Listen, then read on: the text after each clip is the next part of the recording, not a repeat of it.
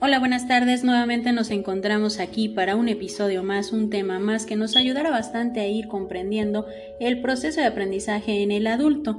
Y para ello tenemos varios invitados el día de hoy que nos van a estar ayudando con sus aportaciones sobre este tema. Hay que tomar en consideración que vamos a tener en punto de referencia lo que es el aprendizaje, los escenarios a los que el adulto se puede estar presentando, asimismo las dificultades a las que se pueden estar enfrentando al momento de su proceso de enseñanza-aprendizaje, así como también los tipos de aprendizajes.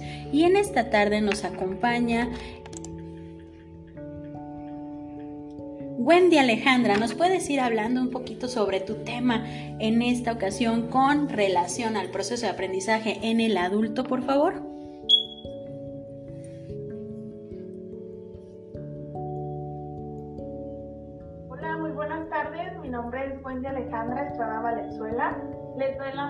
Cordial bienvenida. Eh, el tema que yo les quiero platicar un poquito, pues es el planteamiento de enseñanza como proceso educativo. Les agradezco mucho su atención. Muchísimas gracias. Pues es exigir la conexión y trabajo en conjunto entre las diferentes áreas, promover la adquisición del conocimiento en distintos contextos favorecer el aprendizaje significativo la metacognición, fomentar la autonomía del alumno. En cuanto a los contenidos, pues es plantearse de modo interdisciplinar, facilitar su transferencia a diferentes contextos, reforzar la comprensión significativa de los aprendizajes y pues en cuanto al método, es reforzar la lectura y la escritura como una herramienta básica, hacer más flexible la organización espacial y temporal y en función de la interdisciplinaria, realizar tareas en diversos contextos de aprendizaje, plantear situaciones, problemas reales o simulados, utilizar metodologías cooperativas, realización de proyectos, búsqueda de información, análisis y reflexión y pues sobre todo emplear las tecnologías de la información y las comunicaciones de forma crítica. Excelente, muchísimas gracias por tu aportación. Entonces, en la parte de lo que es el aprendizaje, a lo que nos hablaba Wendy Alejandra, hablamos un poquito también de la parte del planteamiento del aprendizaje, ese proceso al que el alumno se puede estar enfrentando. De alguna manera también vemos la parte del trabajo colaborativo que de alguna forma nos va a ayudar a que nuestro aprendizaje, en referencia de lo que es el adulto, pueda ser de manera significativa. Si bien Jean Piaget nos decía que la parte del aprendizaje significativo implica mucho la parte de la experiencia, pero también Vygotsky nos decía que de alguna manera también tenemos que estar interactuando, tenemos que tener esas referencias de experiencia para poder llegar a la parte de las estrategias. Entonces comencemos ahora con... Ramona, ¿nos puedes ayudar un poquito en la aportación de tu tema, por favor? Sí, buenas tardes. Buenas tardes. Mi nombre es Ramona Macías Mendoza, les agradezco su invitación y yo les voy a hablar de las estrategias didácticas.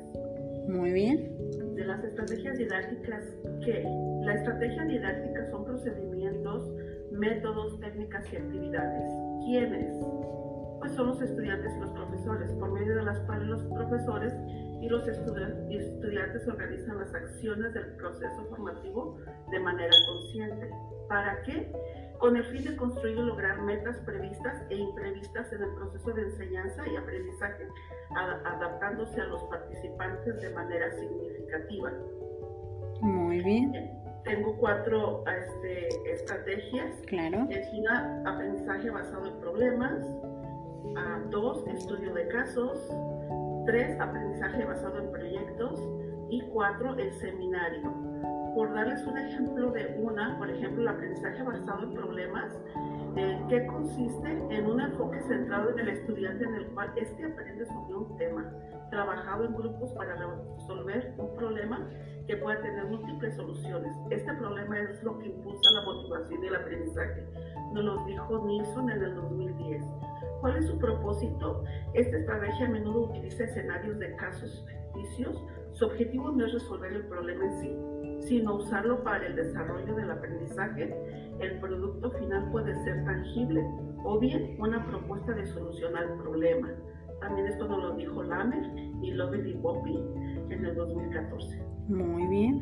Muchísimas gracias Ramona. Entonces en esta parte de lo que es el proceso de estrategias de aprendizaje basado en todo lo que nos estaba diciendo Ramona en este, en este sentido, las estrategias didácticas, es la parte formativa y más importante que nosotros tenemos que tener en cuenta, que se tiene que estar actualizando, que se tiene que estar tomando según también sea el caso que tengamos con nuestros alumnos. En este caso menciona sobre problemas basados en casos prácticos de alguna manera que nos pueden ayudar a irnos adentrando para alcanzar las metas, las metas educativas. Nosotros como docentes tenemos que tener en cuenta la parte de las metas educativas en nuestro proceso de enseñanza-aprendizaje. ¿Por qué? Porque de esas metas también sale la parte de lo que es la motivación, sale la parte de lo que van a ser los medios en los cuales nosotros podemos insertar esas estrategias o esas herramientas que vamos a estar interactuando con nuestros alumnos. Muchísimas gracias Ramona.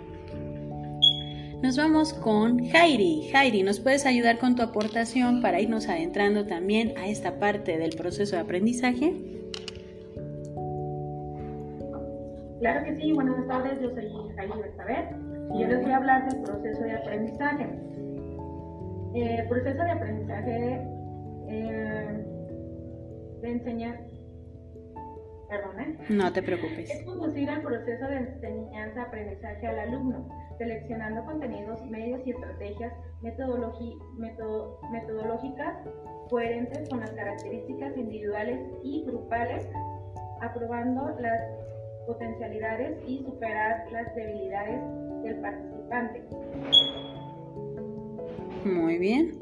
Principios de, algunos principios del para el facilitador del aprendizaje es este, fundamental con el enfoque humanista, actitud diferente al docente tradicional, eh, confianza en, lo, en las potencialidades del ser humano y orientar en sus estrategias hacia la búsqueda del aprendizaje significativo.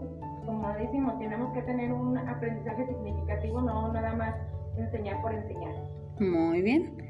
Excelente, muchísimas gracias Heidi. En esta parte podemos ver la parte de lo que son las metodologías y es ese proceso en el cual nosotros vamos a tener que estar ahora sí a la vanguardia, pero sobre todo estar entendiendo que la metodología va a ser una de las estrategias, también que nos va a ayudar bastante a ver de qué manera nosotros podemos ir armando esas herramientas que les vamos a estar proporcionando a nuestros alumnos. Si bien nosotros vamos a ir identificando la parte de lo que son las debilidades, áreas de oportunidad, es decir, vamos a ir revisando también esa parte del FODA personal para que nuestros alumnos puedan de alguna manera ubicarse en lo que ellos están de alguna manera aprendiendo, pero sobre todo identificar qué herramientas son las que necesito adentrar en la metodología para que para que mi alumno pueda aprender y llegar a ese aprendizaje significativo sin olvidar la parte de lo que es la motivación,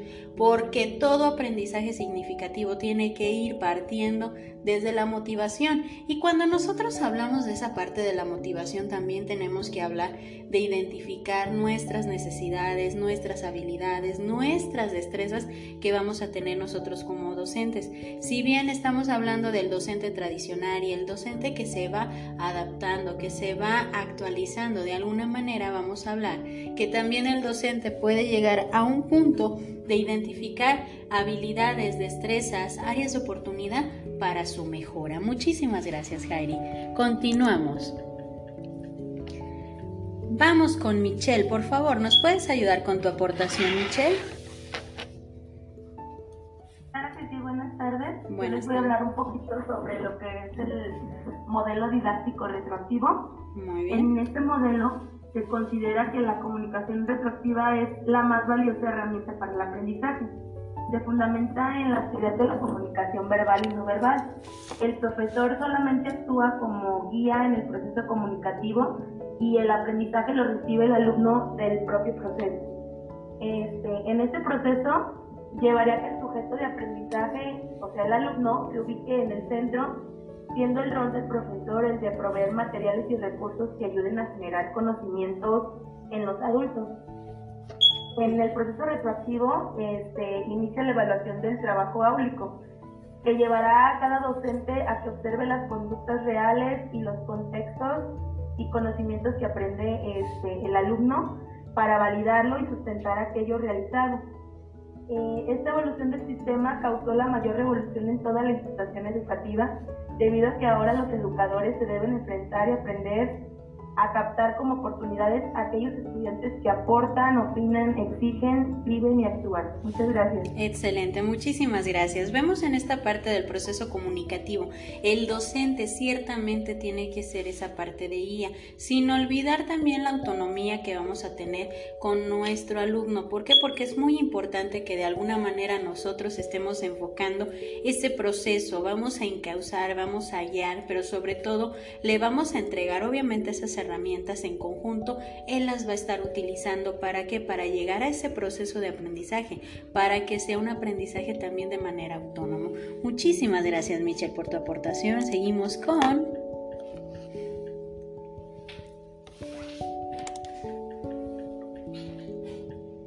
Sol Miranda, por favor, nos ayudas con tu aportación.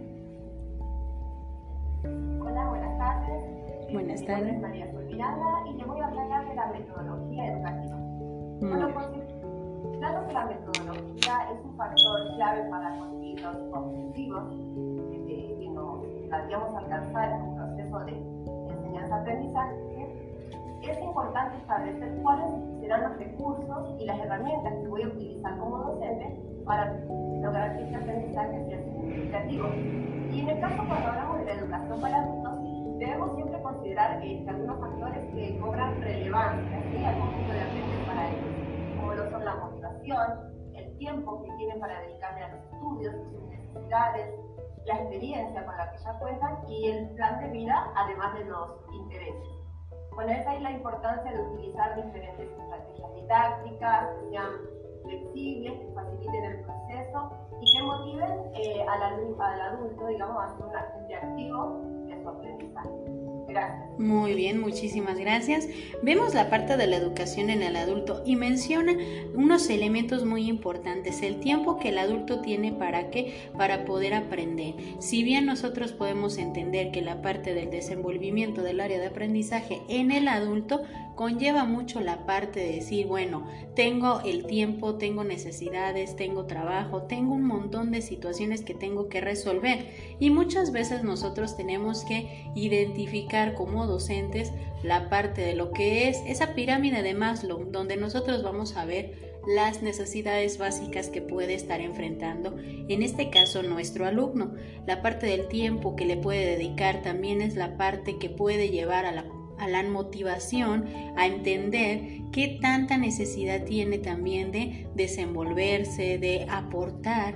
Y ahí es donde va a organizar también la parte de sus tiempos para poder aportar lo más que pueda a ese proceso, a esa meta que quiere alcanzar. Y uno de los puntos importantes también que tenemos que mencionar es la parte de la experiencia.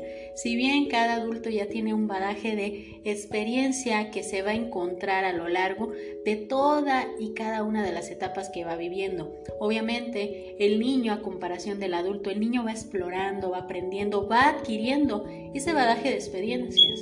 Pero también nosotros vamos a ver que el adulto ya cuenta con ello y cada una de estas experiencias puede enfocarlas directamente a la parte de su proceso de aprendizaje. Muchísimas gracias a Sol Miranda.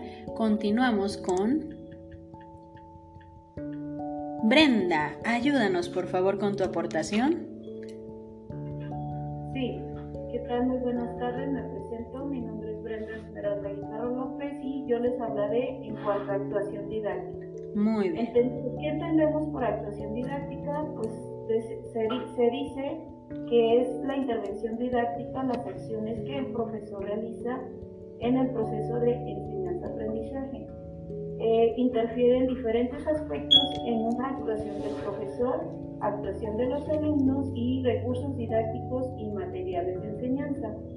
Eh, pues bien, eh, decimos que una intervención en cuanto a educación de adultos es el reflejo de un equipo de profesores por favorecer la producción de material docente orientado a la mejora del rendimiento académico de los alumnos eh, para mejorar el proceso de enseñanza y aprendizaje.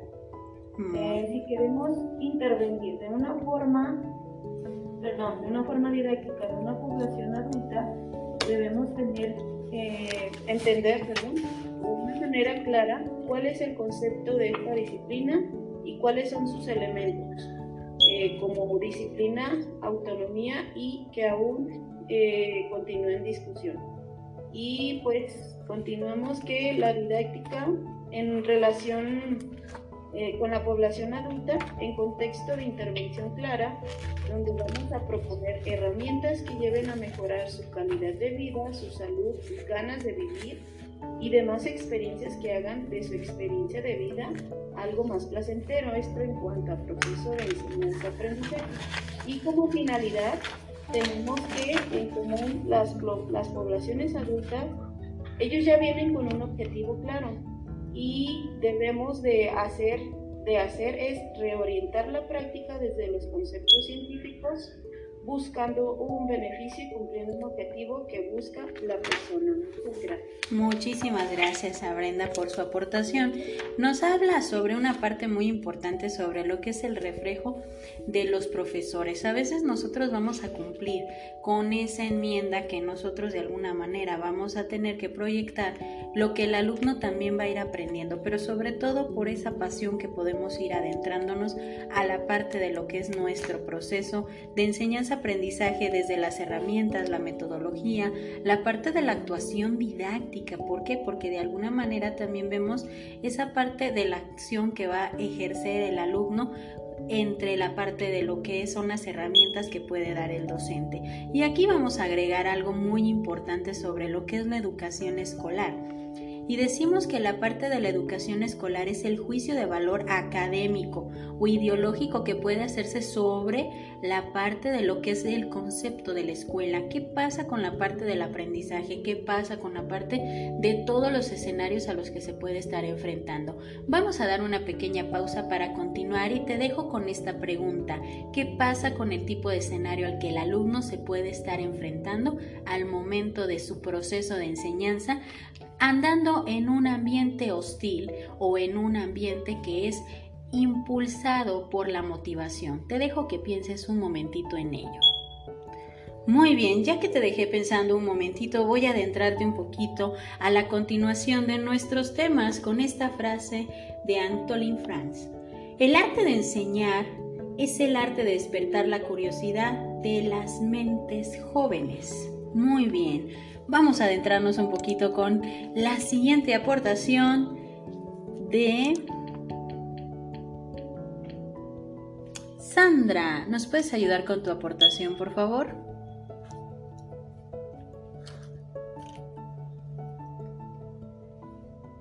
Si está ahí Sandra.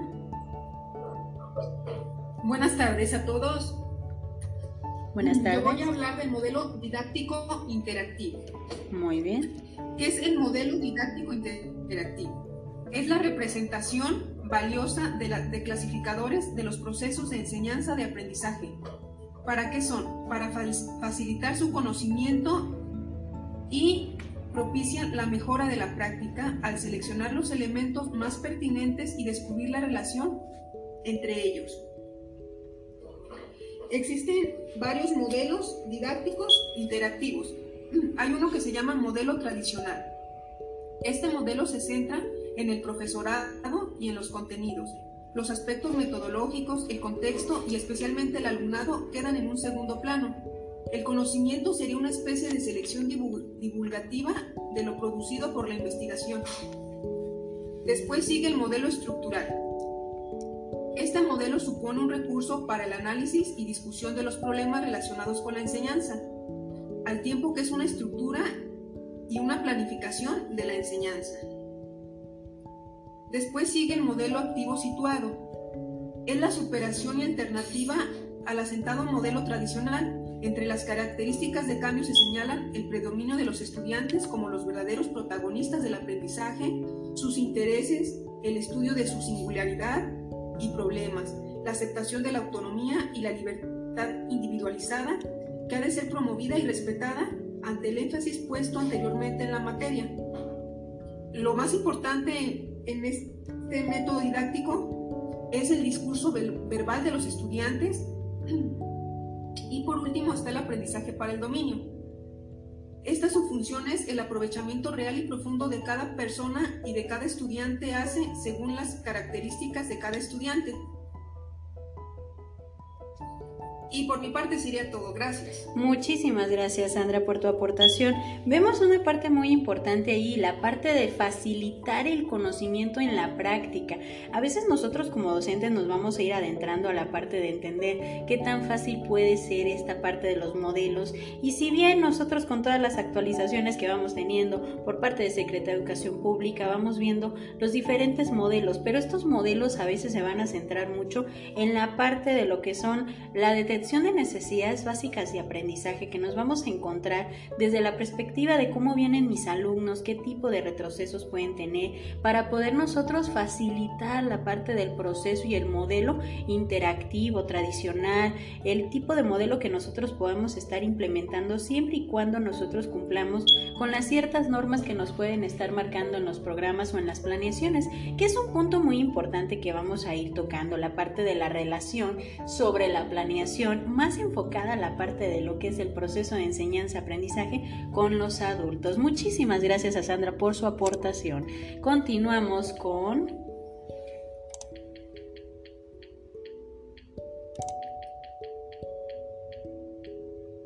Andrea Lisbeth, por favor, ¿nos puedes ayudar con tu aportación, por favor? Claro que sí, muy buenas tardes. Mi nombre es Andrea Lisbeth Navarro Castellanos y pues yo les voy a hablar acerca de la reconsideración constante de cuáles son los procesos y estrategias a través de los cuales los estudiantes llegan al aprendizaje. Muy bien. Eh, pues como un punto importante pues aquí es que se requiere considerar el contexto del aprendizaje como las características personales de los aprendices que pues en este caso son los adultos. Los procesos de aprendizaje eh, presentan ciertas peculiaridades. Las personas parten de su vida, ven el aprendizaje como una herramienta útil y así pues resuelven sus, para resolver sus necesidades. Eh, yo lo enfoqué en cinco puntos importantes. El primero sería fomentar autonomía. La segunda, la necesidad de ser guía y orientador. El tercero, como el aprendizaje, que el aprendizaje debe ser útil. El cuarto, la valoración de los conocimientos previos. Y como quinto, los resultados más firmes con una evaluación regular. Los resultados muestran características personales de los adultos en relación con sus procesos de enseñanza-aprendizaje. Eh, como último punto me gustaría eh, comentar que pues los aprendizajes en los adultos se ven guiados por la motivación, experiencia y autoconcepto. Los maestros y maestras deben adoptar su curso a las necesidades individuales de sus alumnos, como brindarles un apoyo emocional distinto al requerido. Y pues mi parte sería todo.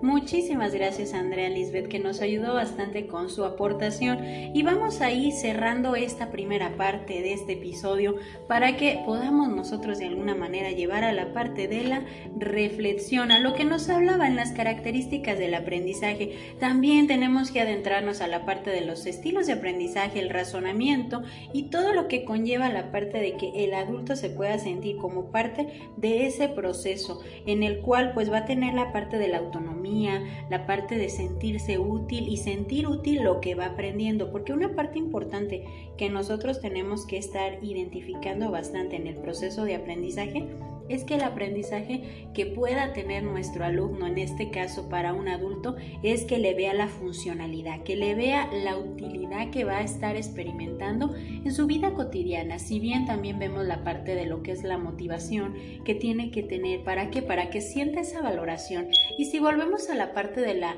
pirámide de las necesidades básicas, el último punto que vemos en la pirámide es la parte de la autorrealización. Sí, ¿por qué? Porque el alumno tiene que llegar al punto de la autorrealización porque es donde él le va a dar la funcionalidad, va a ir rompiendo todos los estigmas que de alguna manera tenía al momento de que empieza a estar estudiando. Entonces vamos a ir haciendo el cierre de esta primera parte sin antes mencionar que es muy importante tu opinión que nos ayudes compartiendo lo que tú piensas sobre lo que es el proceso de aprendizaje en el adulto, tomando en consideración y de gran valor la aportación de todos los invitados en esta ocasión que nos ayudaron bastante con todo lo que es este proceso de aprendizaje en el adulto. Y me despido con una frase de Thomas Hulitz, los individuos viven su vida de diferentes maneras. Esperando que este tema te haya gustado y que no olvides escuchar la siguiente continuación de nuestro